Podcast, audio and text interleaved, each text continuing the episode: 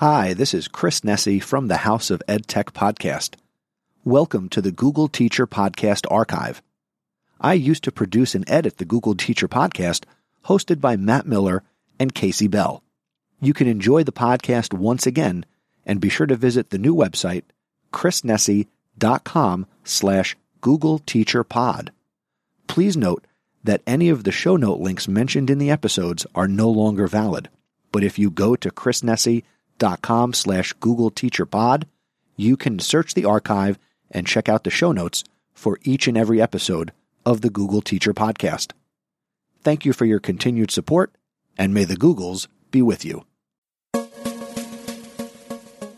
I'm Jennifer Gonzalez from the Cult of Pedagogy podcast, a proud member of the Education Podcast Network, just like the show you're listening to right now. The opinions expressed are those of the individual hosts.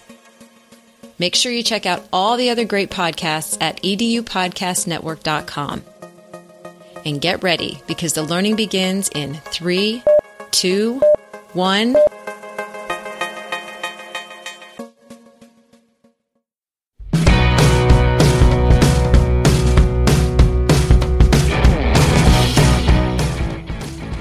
To episode 72 of the Google Teacher Tribe podcast, your source for the latest Google for Education news, tips, tricks, and ideas you can use in class tomorrow.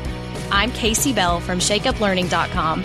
And I'm Matt Miller from ditchthattextbook.com. And today we have one of my favorite people on this entire planet, aside from Casey. She's one of my favorites too but Aww. they're all going to be on the same episode. It'll be good because uh, this is this is Lisa Highfill that you're going to get to hear from. She is one of the co-creators of HyperDocs, and we started to dabble in HyperDocs a little bit with Sean Fahey last week, and so now Lisa is going to continue to push that forward. But this conversation it is about HyperDocs, but it's really about good, solid teaching using technology, which really is at the heart of everything that we stand for here at the Google Teacher Tribe. So we absolutely loved this conversation. Can't wait to share it with you. We've got a few uh, Google News and updates. We've got a couple of really good tips from the tribe and a couple of blog posts to share. I am ready to get this going. Are you ready, Casey? Yeah, let's do it.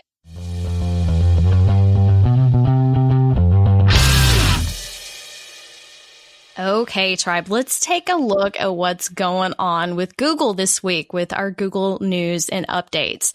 So I'm going to kick things off with something that I have mixed feelings about for, for a couple of different reasons, but G Suite is going to update doc sheets, slides, and sites with the new material design.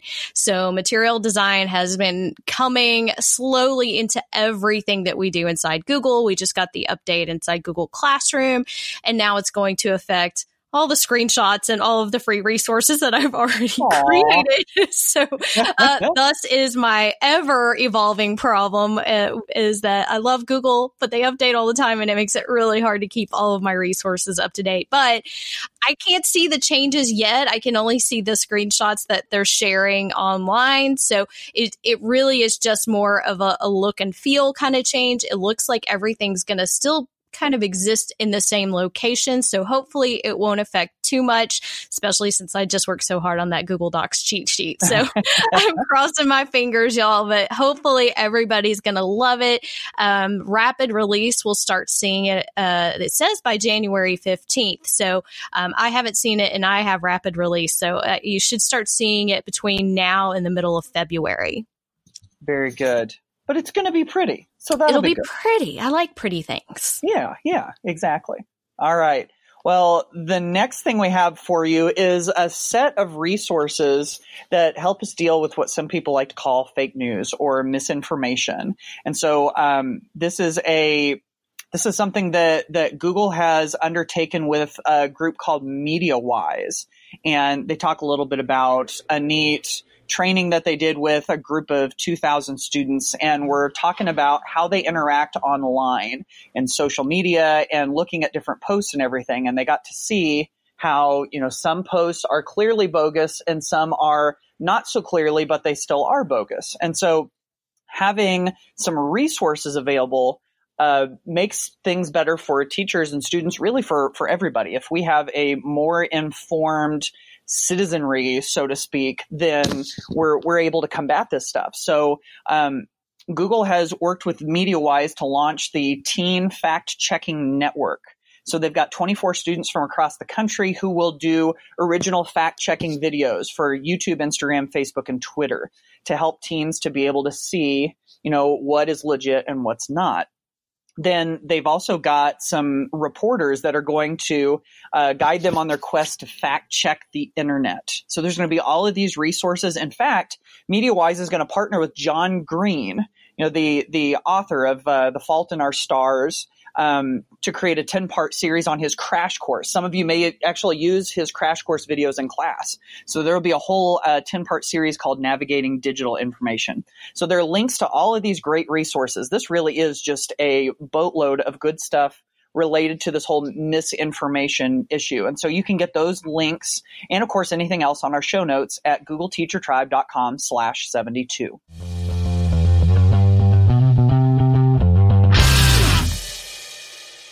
All right, tribe. If you didn't get enough about HyperDocs in our last episode, guess what? We're coming right back to it. Woo-hoo! So yeah, I know, I know. We're uh, we are thrilled to have Lisa Highfill, one of the co-creators of the whole HyperDocs idea. And a, if you're not totally sure what HyperDocs is, you'll find a little bit about it in our uh, episode today. But b, a lot of the things we'll talk about today really just apply to good teaching and good technology use in the classroom. So I really, I know that you're going to get a lot out of this interview. So um, I'm going to stop talking and let Lisa tell you a little bit about herself so we can just uh, get into this. So Lisa, thank you, thank you, thank you so much for being on the show. Can you tell the tribe just a little bit about who you are and what you do?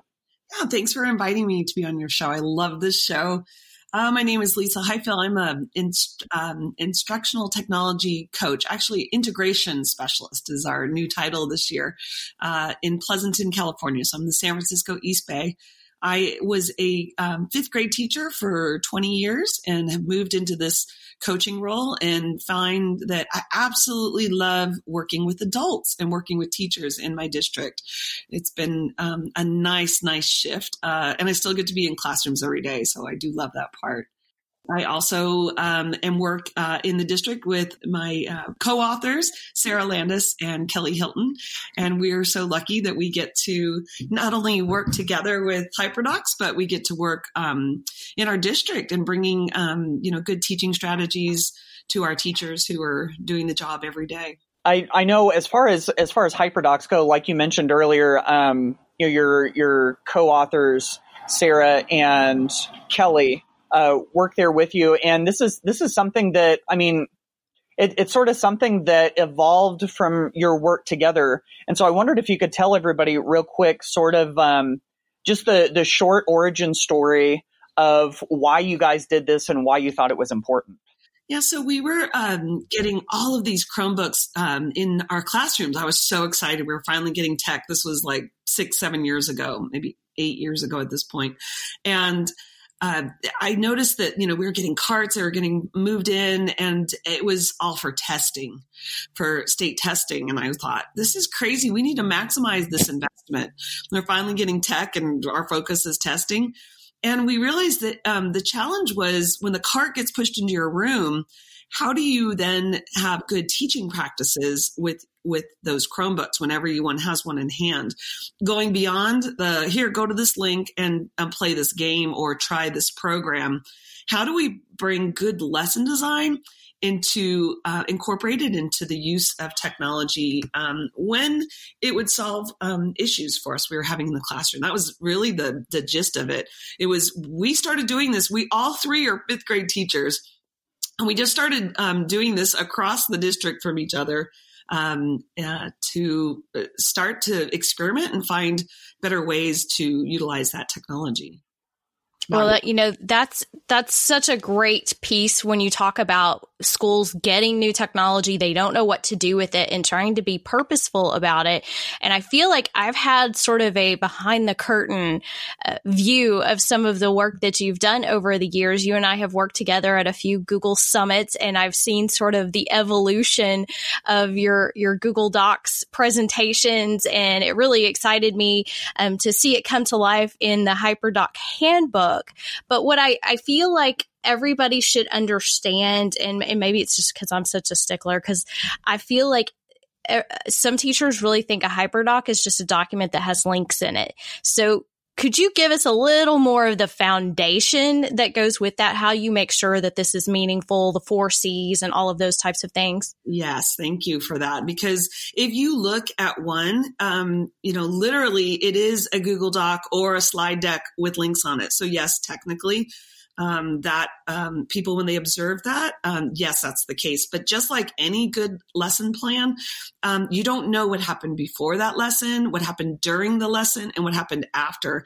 Um, it's I always say it's the hidden pedagogy behind what is written on that doc, and that's where our magic, our craft as a teacher comes in.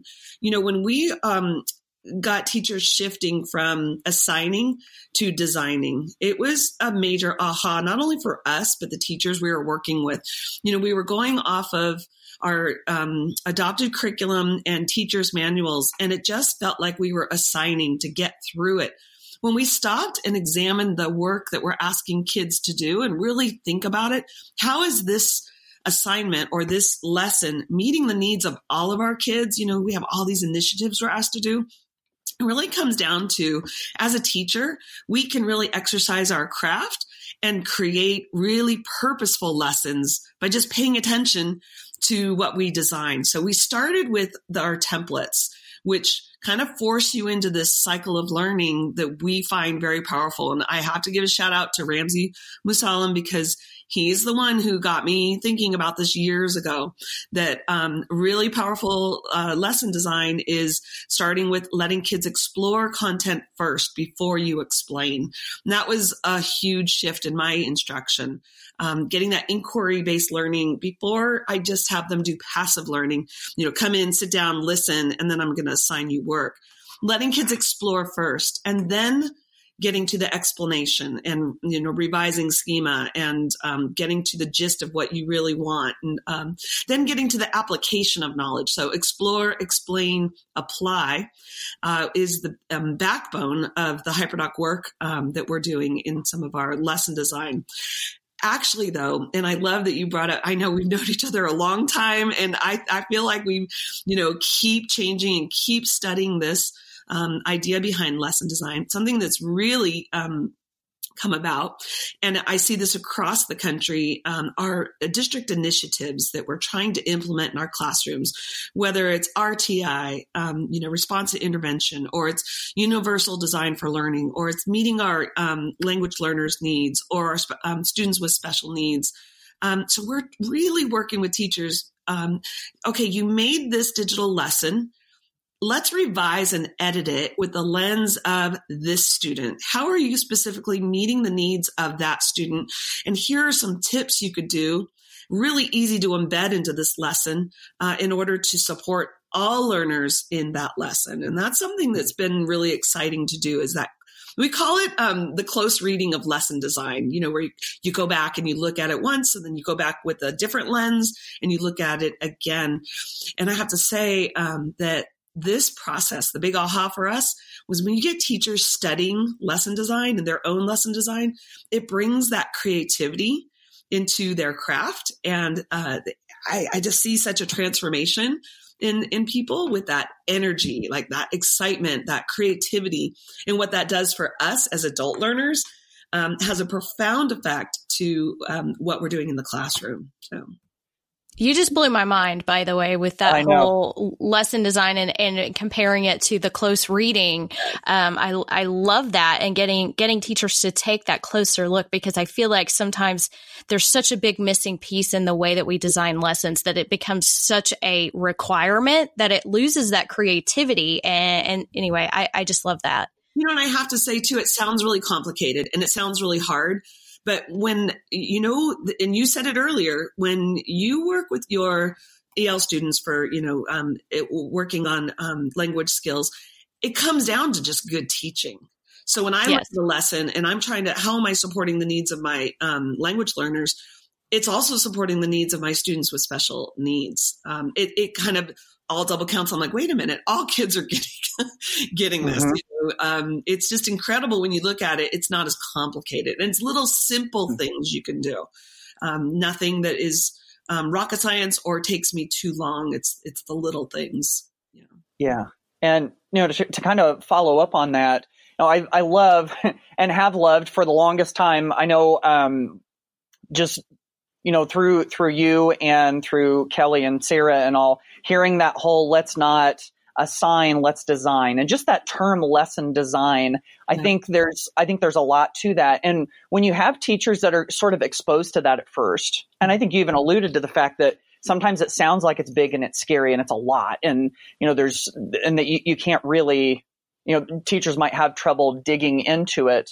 Um, what advice do you have to the ones that want to start making that shift. They want to go to become less of an assigner and more of a designer. And I know it's kind of a big topic and there's lots of directions. I'm sure you've probably got at least some tips that you can you can give people if they want to start moving in that direction. Oh yes. I mean, I think when you um, start the practice of um, designing these dynamic lessons, integrating tech, and and when I say this, I don't mean that you're on. You just give them the hyperdoc and they just go. I, I'm a full proponent of blended learning where we're on tech, we're off tech. And so that's where that hidden pedagogy uh, gets into like, um, you know, first you're going to explore and then we're going to reflect as a class. We're going to get off tech. So that's really important that as a, a teacher, you bring your craft and your beliefs to this lesson design. There is no one right way to do this. That's really important to remember. Um, and so you use your judgment and you use that sense of balance in the classroom and think this doesn't feel right. The kids aren't responding right. You take time to investigate and study your students while they're studying your content. I think that's super important to be a reflective teacher during this process, first of all. So give yourself a big break and don't think you're there's never a doing it wrong that'd be like saying every day we're in the classroom you know you would be uh, thinking you're doing it wrong potentially but I, the easiest ways to get started is to find a lesson. And I've been really recommending this lately. Do you ever feel like you have that lesson that's super important and you explain it? Uh, this always happens to me in math. And, you know, it was always like um, uh, subtracting mixed fractions where you explain it and then the next day people come in and you're like, did you get it? And they, it was like I never explained it.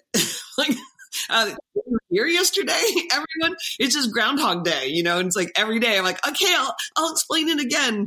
So it's some of those lessons, and um, I know we've um, I've chatted with you about this before.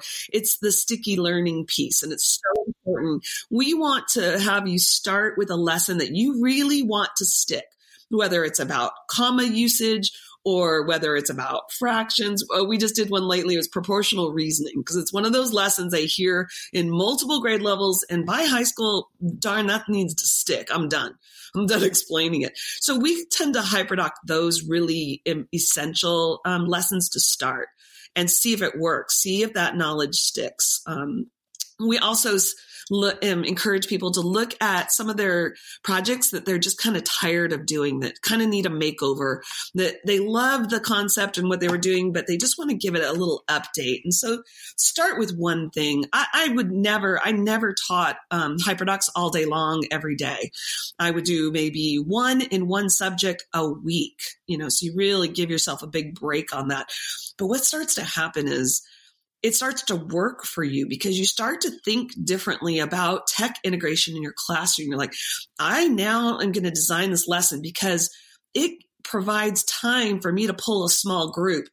And so it becomes a solution for you rather than just, I want to get kids using tech for the sake of using it. And I kind of get into that and I look for, through my week and through my lesson plans and think, how can I start solving some of my bigger issues in the room um, by um, utilizing and maximizing the uh, um, the benefits of some of this tech and getting the rest of the kids doing meaningful work and collaborating and communicating.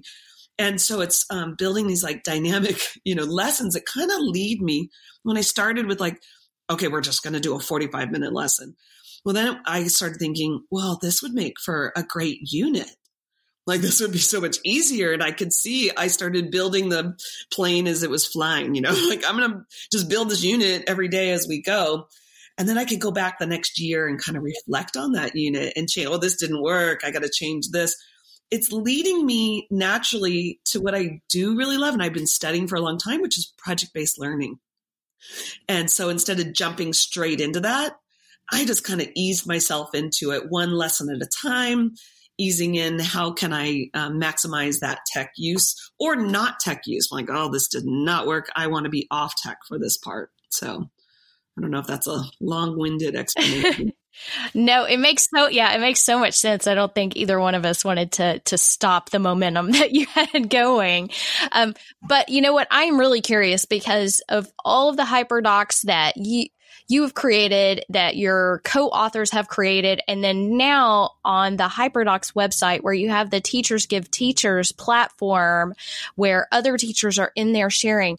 What have you seen that has blown your mind with this whole idea? Either, you know, I'm sure there's probably several, but I mean, what, what really stands out to you in terms of the transformation that you've seen and, and the types of, of new lesson design that you've seen? Um, so in, in terms of, of new lesson design, I think it's um, watching teachers um, be able to blend their their district mandated curriculum and textbooks or whatever and sort of I'm going to say it, sort of work to ditch the textbook. yes, you did say drop. it. we're actually though using it really smart in a in a way as a we're not saying don't use it or don't follow it. We're saying you could repackage it in order to meet all the other district initiatives that you're doing, whether it be um, you know working in groups or whether it's um, you know building in collaboration or um, you know,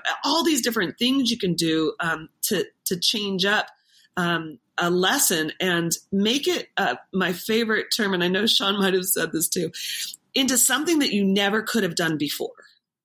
It's something that you never imagined possible before, and that's to me um, something that I look for um, in in when I'm working towards innovation.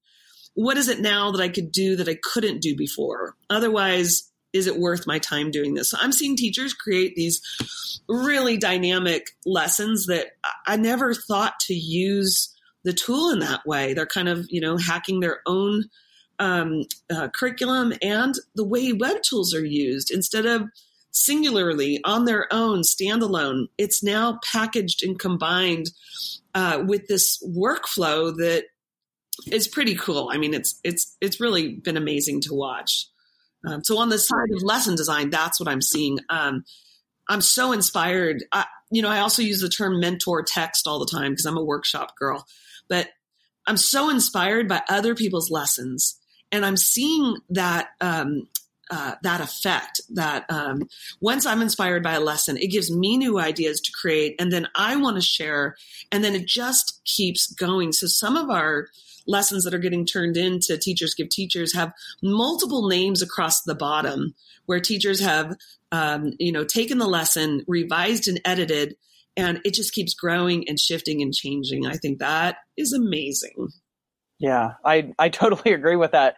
Um, yeah, I've seen several of them where you see all of those names at the bottom and you go, wow, there have been a lot of fingerprints yes. on this lesson that have, that have changed it around. And I love the fact well, first of all, I love the fact that you just said ditch that textbook. But aside, aside from that, you know, the fact that you said, and I, this is my my totally my approach too, um, is that it doesn't necessarily mean you have to get rid of those textbooks, but you're going to hack the lesson or you're going to repackage it. Which I know that repackaging idea is something that Casey and I have talked about a lot and on the show and everything. And um, yeah, it's just it's just kind of a different a different way of thinking of it. That's something you said earlier is that you start to think differently about teaching and you think about you know what are the strengths of all of the tools at my disposal and which ones go in what order to create the maximum impact. And i think that's really what this whole lesson design thing is all about which i think is amazing. So lisa this has been phenomenal and i don't want it to stop. I do know that um, hyperdocs.co is kind of like the home base for all things hyperdocs. Do you have any other uh, suggested resources or ways that they can get in touch with you I'm on Twitter, and that's where I tend to spend my conversation time. But our Facebook group is off the hook. I like to say it's the nicest people on social media. Any teachers who are feeling alone on an island, if you go and post your questions there, you will get 20 responses by the end of the day of people just willing to support and help you out. So if you look up um, Hyperdocs and Facebook and join our group, uh, it's been quite an experience um, communicating with people there. Um, we have big surprises this year too. 2019 is a big year for us. So, well, this has just been so amazing, Lisa. Thank you so much for spending time with us and the Google Teacher Tribe. And for those listeners who are like, what was that thing she said? Don't worry. We're going to put everything into the show notes for you and you'll be able to get all of the links to her website, to Teachers Give Teachers, and to that fabulous Facebook group, which I am a member of, and I will vouch for that. Everything she said is completely true. So you can get all of that information in our show notes at googleteachertribe.com slash 72 and hopefully we will see you uh, at ISTE and, and maybe we'll have you on the podcast again down the road. So thank you so much for your time. Yeah. Thank you. Thank you guys for inviting me. Love working with you.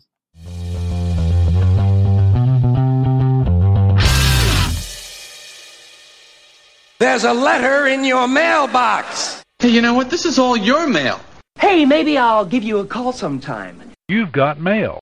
Okay, y'all, let's jump into the mailbag, which I really am beginning to enjoy the fact that so many people are not just asking questions, but leaving tips as well and lots of great things to share. And our first tip today comes from John Hartmann, and he's in St. Louis, and he left us a SpeakPipe message, which you know we love. So take it away, John. Hey, Casey and Matt and Tribe. John. I teach uh, third grade in St. Louis area. One tip I found useful lately is naming a version in um, revision history in Google Apps. Um, I set up a template, whether that be in like Sheets for math or in Slides for goal tracking, etc., and then I name it Master. Once the students complete the task that we're using it for, I can go and reset to the master by going back to revision history and reverting to that example, and then I can use it again over and over again and not have to recreate the re- wheel the student data just as new because of resetting it to master. So just a tip I've been using quite a bit in a couple of different applications. Thanks. Isn't that just a fabulous idea? So I I love version history and I never really thought about using it as a a template for the master. So um, I, I actually would love to see more and learn more about how he does this and if he goes back or if he makes, um, of course, making a copy would be different. But I, you know, just it, curious to how he keeps track of the various versions as students progress and move on. So uh, thank you so much, John, for sharing that tip. Yeah, that's so cool. I'm I'm starting to see all of the possibility and the potential in the revision histories and keeping everything straight. And yeah, if you haven't poked around with that and started naming histories and seeing how it works, definitely go check it out. It's pretty cool. It's just as easy as clicking all changes saved in Drive and in your Google Docs. The next one we have comes from Jake Miller. Jake is a loyal listener of the Google Teacher Tribe from Ohio. Um, I've gotten to meet him in person a couple of times, and he's got a really cool hack that you might not expect from Google Sheets. So tell us all about that, Jake. Hey, Jimmy, Matt, and Casey, Jake Miller here. I'm a huge fan of the podcast. One of my very favorite things about the Google Teacher Tribe is the way that you are so committed to creating this community of educators learning together to do great things for students. And these tips from the tribe episodes are a perfect example of that. The tip that I want to share today is using Google Translate in Google Sheets. A lot of people don't realize the power of the formulas in Google Sheets. They think they just do math, but they do a whole lot of other things like Google Translate. So if you type in equals Google Translate into a cell in Google Sheets, you'll get to a formula that allows you with the correct usage to take words in one language and translate them to a different language. And it actually works with every language that Google Translate supports, which is over a hundred different languages. This is a really great tool when you have English language learners in your classroom to take vocabulary words from your class and translate them to their native language so they can better understand the content. I know a lot of teachers who have taken this and actually gone a step further and use flippity.net to turn these spreadsheets into flashcards for these students to practice those words, which is just so awesome. What an awesome app smash they're using there and an awesome hack. If teachers want to find out how to do this, they can hop over to my website, which is jakemiller.net and search for translate. And I've got an eduGIF there on how to do this. Thank you guys for everything you do and have a great day. Hey, tribe. Producer Chris just wanted to break in here real quick and let you know that Jake Miller has his own podcast, which is brand new and you need to check it out. It's called Educational Duct Tape. Duct, not duck. This podcast focuses on viewing EdTech as a tool used to meet goals, address learning standards, and solve problems in the classroom, much as duct tape is used as a tool that solves a plethora of problems in our lives. Jake Miller sits down each week with a different inspiring guest with awesome ideas for using tech in the classroom to share and discuss some awesome ideas. So check it out by going to eduducttape.com, and that's edu-d-u-c-t-t-a-p-e dot com. And now, back to Matt and Kasey. Oh, how cool is that? I mean, just like Jake said, you never think about pairing Google Translate with Google Sheets. You don't even think about them them working together, but Sheets certainly does more than math. And see, I never would have thought of turning those into flashcards. That's just that's just brilliant. And I mean, the the foreign language geek inside of me, uh, you know, the longtime high school Spanish teacher is is super excited about this. And I think uh, yeah, there's there's just so much possibility, especially within sheets to do more than just math, just like Jake said. So anyway, this was such a good tip, and so was John's, and so are all of them that we get from all of you.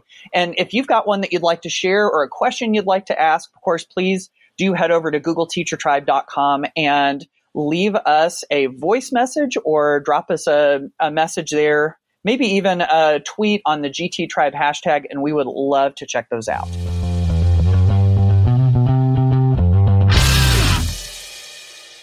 Boy, this has been one feature packed episode. There's been so much good stuff that, that everybody has shared. And so we're going to drop a couple of quick blog posts on you before we finish up, just to give you a, a little bit more before, before you, uh, before you wrap up this episode. And so I wanted to share with you a post on my blog at Ditch That Textbook. It's called Six Ways to Make the Most of Closed Captions in Google Slides. And if you're not familiar, we do have these pretty amazing live closed captions that you can turn on in Google Slides, where if you're giving a presentation and displaying your slides, you can turn on these live closed captions where it will transcribe basically everything that you say and display it right on the screen.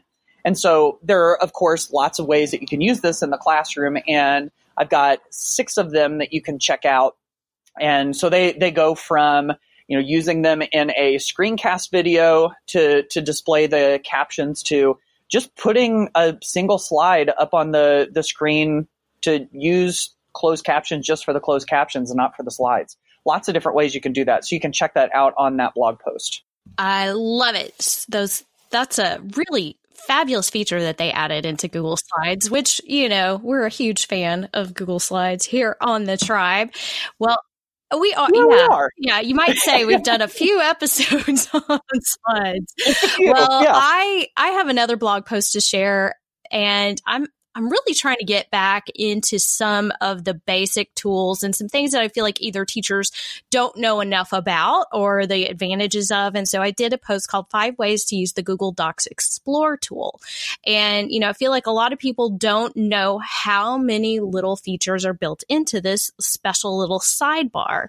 And so it does some really neat things. It uses machine learning to try to predict things that will help you when you're creating and composing and inside Google Docs. Of course, we have the Explorer tool in other applications as well, but this post is really just about how to use it with with Docs. So we get things like quick access recommendations, things that Google will find that's related to what you're composing. You can search your drive. You can easily click and drag to add links to other files you have in your drive inside your doc. You can search the web, which I think is huge because we all know if kids open a new tab to go search, we just lost like 15 minutes of instructional time, right? So yeah, so yeah. True. So you can search the web, and then it, gets even better is the fact that you can cite sources from the web, um, and you can do that in MLA, APA, or Chicago. It is a footnote citation, but hey, I'll take it.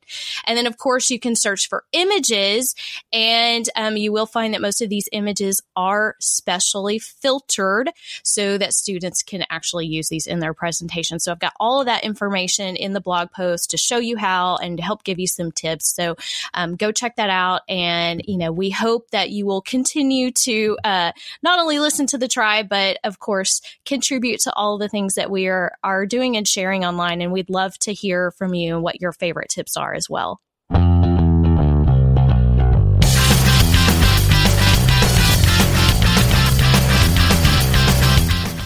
Wraps up episode 72 of the Google Teacher Tribe. And I think this might be one of my favorite episodes ever.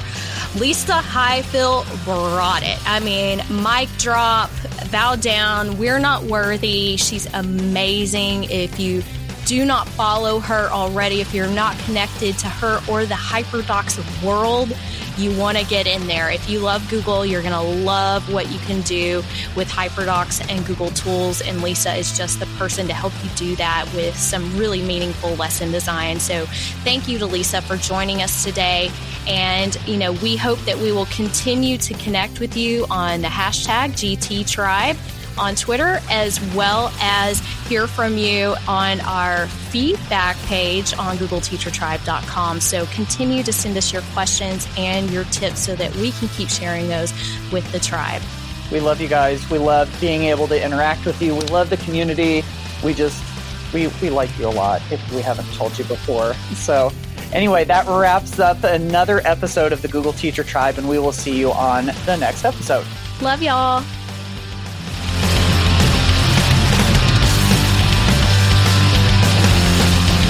Thanks for listening to the Google Teacher Tribe podcast. Keep up with every new episode by subscribing on iTunes, Google Play, or Stitcher, and by visiting GoogleTeacherTribe.com. Get in on the conversation on Twitter by using the hashtag GTTribe. Until next time, keep harnessing the G Suite power, and may the Googles be with you.